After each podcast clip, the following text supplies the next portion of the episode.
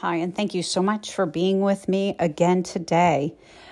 This podcast we're going to do is on self, self centered, self pity, self indulgence, self focused, but it's not meant to judge. It's meant to really see within us or help those who struggle in relationships due to maybe an excessive self involved partner. And, um, we can suffer from too much self, right? We need to take the log out of our own eye before we judge others. It's um, very important to extend beyond ourself. Self indulgent can be like overeating or too much drinking, too much TV, and it's rather explanatory. And self pity is a self absorbed, um, person with their own troubles and unhappiness, you know, a victim mentality, which is really not fun to be around. But um, it's the psychologists say it's the convincing of yourself that you are unable to change. Uh, as you also suffer from emotional loneliness, ambivalence, worrisome attachments. And self centered, which is a self selfish or self focused. You're preoccupied with one's own desires, needs, and interests. And these are all intrusive behaviors. We all have some of this in us. Again, I say we should be looking at ourselves, not point the finger at someone else unless we're struggling in a relationship and we need to have a conversation. Um, the sad part is that these traits really lack care of other people and consideration. And the people who really struggle with a lot of self motive have poor quality relationships. It's like a giver and a taker. One will give too much and become exhausted, the other takes more than they'll ever give. I was studying this and a verse James 3:16 says, "For while you have envy and selfish ambition, there you find disorder." And you know, that is really well said because it does not enhance a relationship. And I have talked about the book Boundaries and Safe People, both by Henry Cloud and Dr. Townsend. Um, Dr. Cloud had a passage in his book that I thought was, was really great. Lukewarm people continually concerned with um, playing it safe are slaves to the God of control. This focus on safe living keeps them from sacrificing and risking their life for God or others. Safe people, for example, admit their weakness and have a trustworthy that trustworthiness that's built over time. A pastor I recently listened to spoke of self-centeredness and our relationships that they won't make it because these relationships are just too difficult, too strenuous. However, I believe you can make changes in yourself. Self growth is always a work in progress.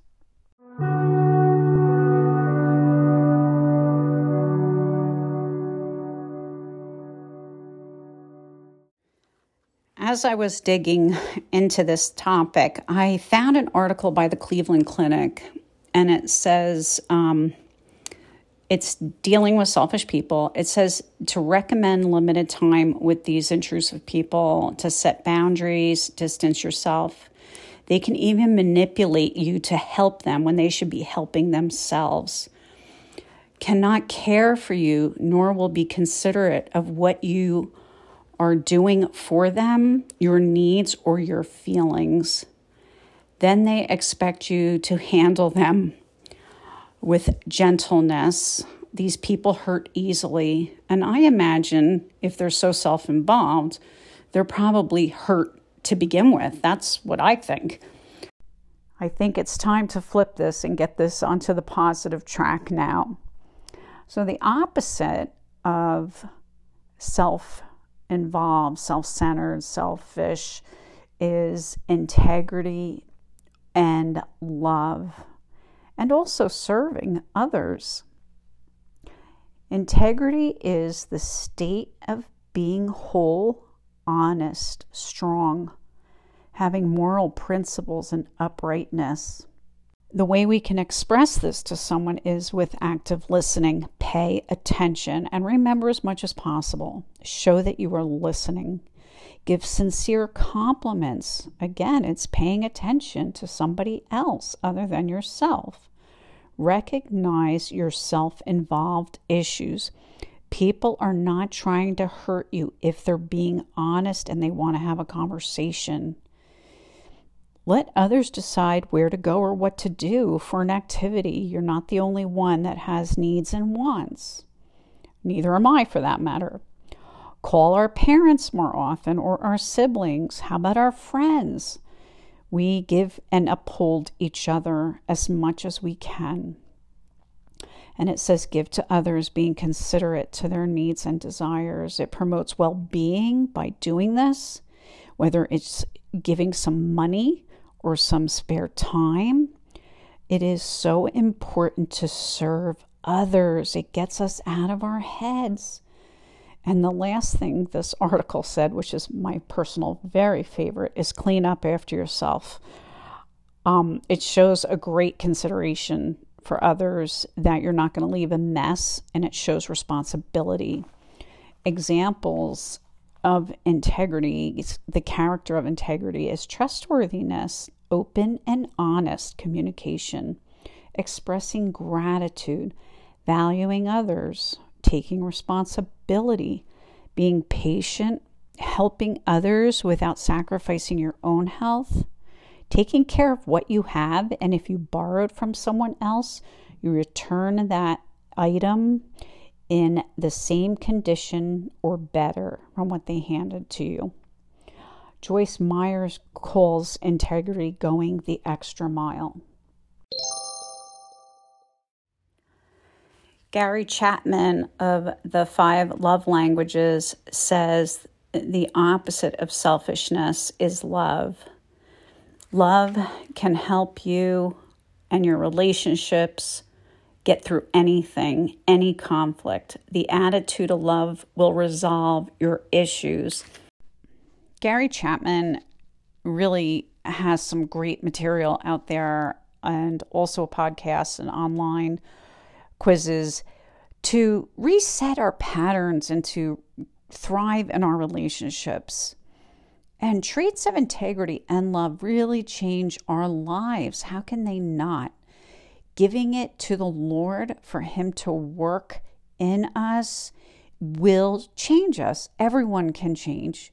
And many of us do know our struggles and our weaknesses. And if you don't, you just pray about it. God will be happy to show you.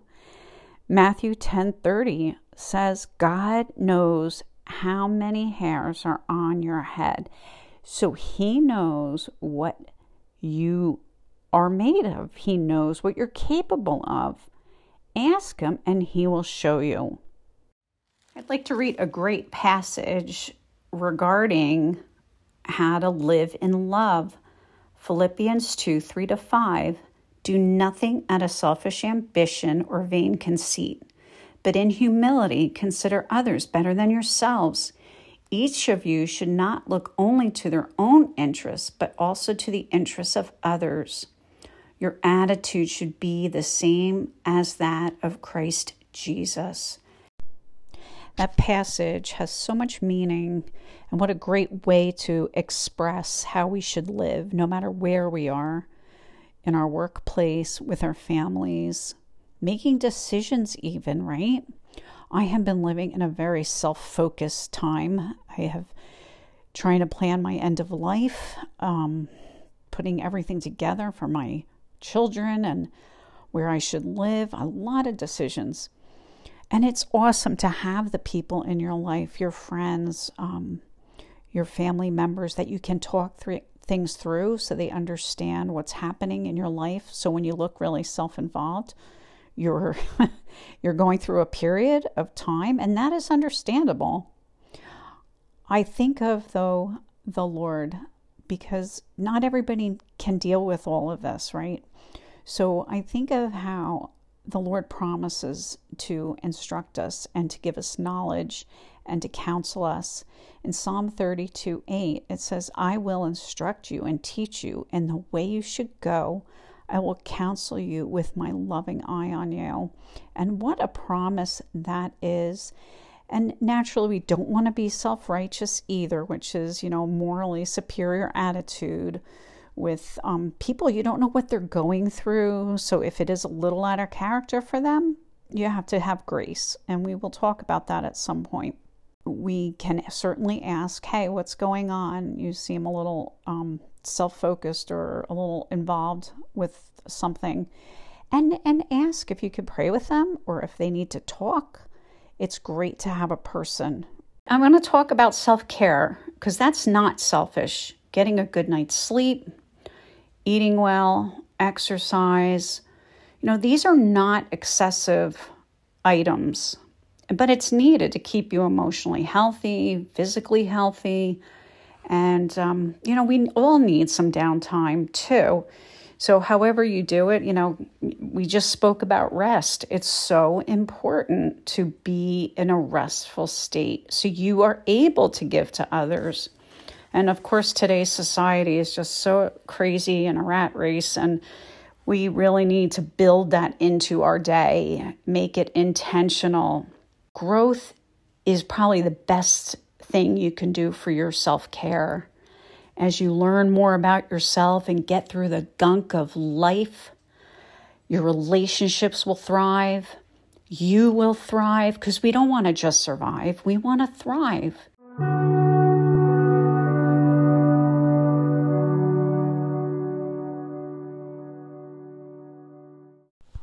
I have this image of when we're deep into something, whether we want to change something in us, so we don't even know maybe what it is, whether whether it's self involved, self centered, whatever that is, or it's an addiction, or it's um, some bondage to some sin. I think of a tray. My eyes are closed. You can close your eyes. I think of holding a tray like you're going before the Lord and you're holding a tray. And on your tray, you have a bit of thankfulness because you're depleted, but you want to be grateful for your children or your spouse or your parents or your friends, whatever your gratitude is. A car that works, an apartment, a home. And I want to put my heart on that tray. Lord, search me, show me what I need to change in me. And then I think of the help pile, help me with my end of life plan, or help me with a job I'd like to get out of and find another job, whatever the help me is. And it could be five things. And then I see another pile on that tray of strength. I thank you for the strength, Lord, that you've gotten me through this day again because I can't do it on my own. And I think of this tray, and I'm holding my hands under that tray, offering it to his feet to help with whatever we need help with, because that's what he wants us to do to be naked in our soul and laying our heart out to his feet. And we just are so thankful that we can do that. And then we say, in Jesus' name, amen. I'd like to leave you with a passage as we are wrapping up. Search me, O God, and know my heart. Test me and know my anxious thoughts. Point out anything in me that offends you and lead me along the path of everlasting life. And that's Psalm 139, 22 to 24. And I encourage you to read that Psalm 139 is an awesome promise of the Lord. If you have a prayer request and would like to share that with me so I can pray for you specifically, please email me at comfortbites at gmail.com. God bless you.